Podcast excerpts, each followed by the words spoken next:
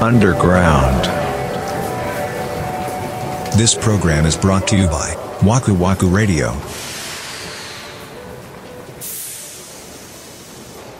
きなちゃんと三田村さんは BBT っていうところが共通してるというか似てるんだねそう。で、犬の場合ってなんかそこら辺でもうそういうものが確立しちゃうと、その後の犬の人生でもなかなかそれをひっくり返すのってむずいらしくて。うーんそうなんや、かわいそうやけどそうやね。付き合っていくしかないというか飼い主さんがコントロールしてあげるしかないよねそうなんですよ。うん2年か3年ぐらい買った時に、もうそれこそね、もう日本、ほんま日本中のトレーニングしてくれるプロの人とかを、まあ家に来てもらったりとか、うん奥さんがオンラインで見てもらったりとかして、あの手この手でやったけど、もう人間がどうこうできる犬ではないっていうことになったのね。ええあ強制負荷っていう感じそうそうそうそう。その、へー人に対して無条件に心を開いて、ううんいわゆるお家の犬みたいな、にうんならないみたいな。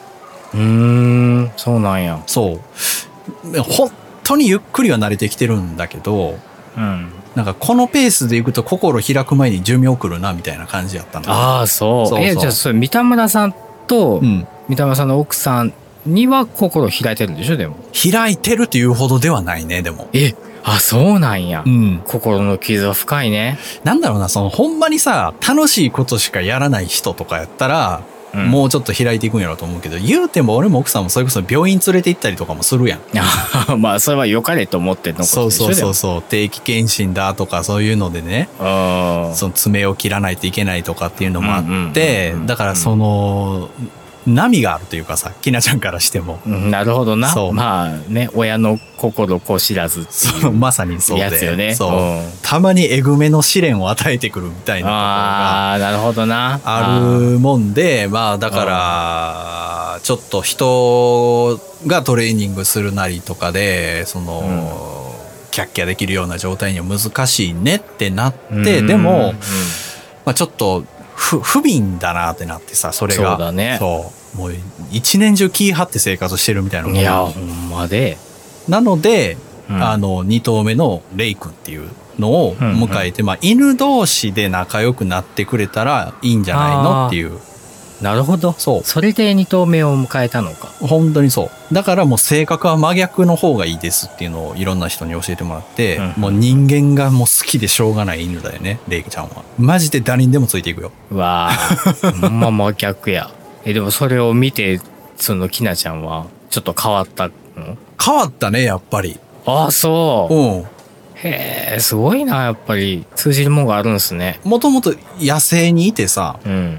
で、家の中で暮らしてる他の犬を見たことがそもそもないわけよ、きなちゃんって。まあそうだね。そう。だから、まあ、レイが来るまでの間って、うん自分のベッドとしてギリギリ認識してる布団がリビングにあるんですよ、きなちゃんうのんね。うんもうその上でしか絶対寝そべらなかっうたん。うのわーめちゃくちゃ気張ってるやん。そうほんまにそうかわいそう。そこ以外ではてこでも立ってたわけほでその霊が来てもう彼なんかもどこでも寝るわけよう。うんもう人がいるところについてきてもう人の足の上で寝るとかをするわけよそれを見て結構衝撃があったんやろうねきなちうゃんん。的にはは。なるほどあなんかそれやっていいんやみたいな気を抜くといううか、んうん。気を抜いて暮らすようになった気はするねまあ真似してるというかね。そうそうお手本になってるんだね。そのレイちゃんのそうことが。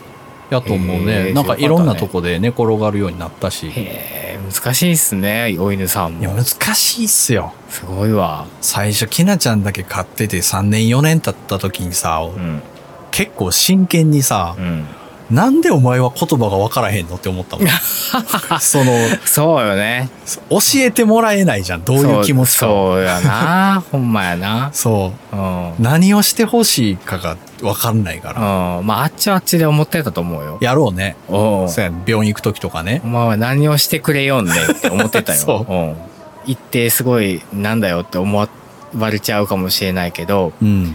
犬を飼ってらっしゃる方うん。は優雅だなって思って たの僕はあはあはあ。時間的にもそうだし金銭面も多分そうだし、そうやで。いろんな面で余裕がないとそういうペットを迎え入れるってことってできないなって僕はずっと思ってたから。そう思うよ。そう、だから僕は、だから旗目に見てて、すごいなんか、憧れの眼差しで見てたわけ よ。はい蓋開けてみたら多分その綺麗な話ばっかりじゃない、なんか苦労ないのよ方が多いんだよね、きっとね、これ。大変やと思うよ。夜中に車走らしたりもしたしね。病院にってことそうそうそああ、まあまあ、もう子供と一緒やな、ほんまに。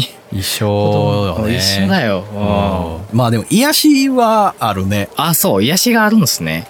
癒しはあるよね。そうよ。だってさ、そもそも三田村さんは、うん犬なんて飼いたくないっていう感じの人だったでしょうん、そ。そうう。まだ、でまだそう思ってるよ。時々めっちゃ不思議になるもん。なんでこんな大きい犬家にいるんやろうって。いや、そう、だから、それがすごいなと思ったよね。なんかそのベースを覆すほどの何かがあったんだなと思ったけど。それは、人のね、お子さんとうんちょっと通じるとこがあるんかもしれないですけど、まあ、癒しの一面も絶対あるんじゃないですか、うんきっまあとあるあるあるよ。子供ってう。んで、それと、あ、こいついるから頑張らなあかんなっていう存在にはなったかな。へえ、かっこいい。こいっても、それも責任みたいな。まあでも、張り合いにはなるよね。そうそうそうそう。だから、なんか、ちゃんと暮らせてる感じはあるない。すご犬い。がめいるっ方がちゃいい、めっちゃいい効果出てますね。出てるね、そういう意味で言えば、朝起きるようになったし。確かに。本当だ。いい。よかったね。標準的になったじゃないですか。暮らし方 が。だけど、まあ、失ったものとしては、俺と奥さんの二人だけではもう家開けらんなくなったわけよ。ああ、まあそれは言うよね。どっちかは家にいないとっていう感じやんか。俺の中で結構そのマイナスって言っちゃうとあれやけど、それが大きいんだよな。うん、まあ確かに。そう。連れて行けばいいんやけど、その、きなちゃんがああいう状況やからあー、そうだね。キャンプ行こうかとかもさ。気軽にできへんよ ね。結構な距離走るやろうしせやさ。ねで、じゃあ、レイちゃんと一緒やったらええんちゃうと思ってたんですけど、うん。これレイはレイでね、ゴリゴリに車酔いするって いう。全然あかんやん。うまいこといかんもんなんだうな。まいこといかへんな。へえなんか、なんかあれやな、その、なんちゅうの、どんくさいところも、なんか、愛おしいです ね。まあうね。んえ、長男くんは今、ん6歳6か。歳。うん。ああ、6歳、3歳か。うん。いいね、でもその、親子で、デュオとか組めるわけやん。うん嫌がらなければ、お互いに。 それは素敵だね。あの、マイレボリューションの EP うをん抱えてた時にはちょっとほんまにゾッと した。それこそそこに自分がいると思った。ほんまやな。3歳でマイレボリューションまで一緒やったら、もうある程度下地としては、そうよ。あるもんな。そうよ。恐ろしいわ。はあ、すごい。次男がさ、うん俺音楽の道に行きたいかもって言った時、すごい応援すると思う。本人の意思を尊重して、うやれるだけやってみなと。うん、って言うと思う。僕は、そこを親に応援してもらえなかった人なんですよ。それはもう食ってかれへんよってことそう。絶対無理だよって、そんなの。なるほどな。やりたいことがやれるって、そんな贅沢なことはないぜって思ってるから。う。うんん、確かに。その、なんか、難しいなと思うのがさ、まあ、もう、おお父さんはさ、音楽でお金を生むことの辛さをめっちゃ知ってるわけやん。うんそうですね。それを言うのか言わないのかっていう選択が、俺はすごい興味あるね。ああ、言わないんじゃないマイナスの面じゃないけど、うん暗い側面は話さずに、うん。夢を応援するってこと、それはね、後で知ればいいと思う、別に。あの、あ、これダメだわってなったら、その時に考えればいいと思う。うん親が引いたレールとか、親がなんかこう、たぐってる糸うんみたいなのをつかませるとさ、多分ね、うまくいかなかった時に親のせいにするよね。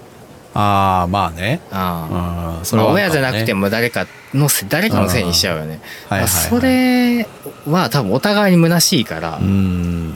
ああ、もうだからそこはもう自分で開いていくのが一番いいんだなと思うけどな。なるほど。 DNA が引き継がれてますから。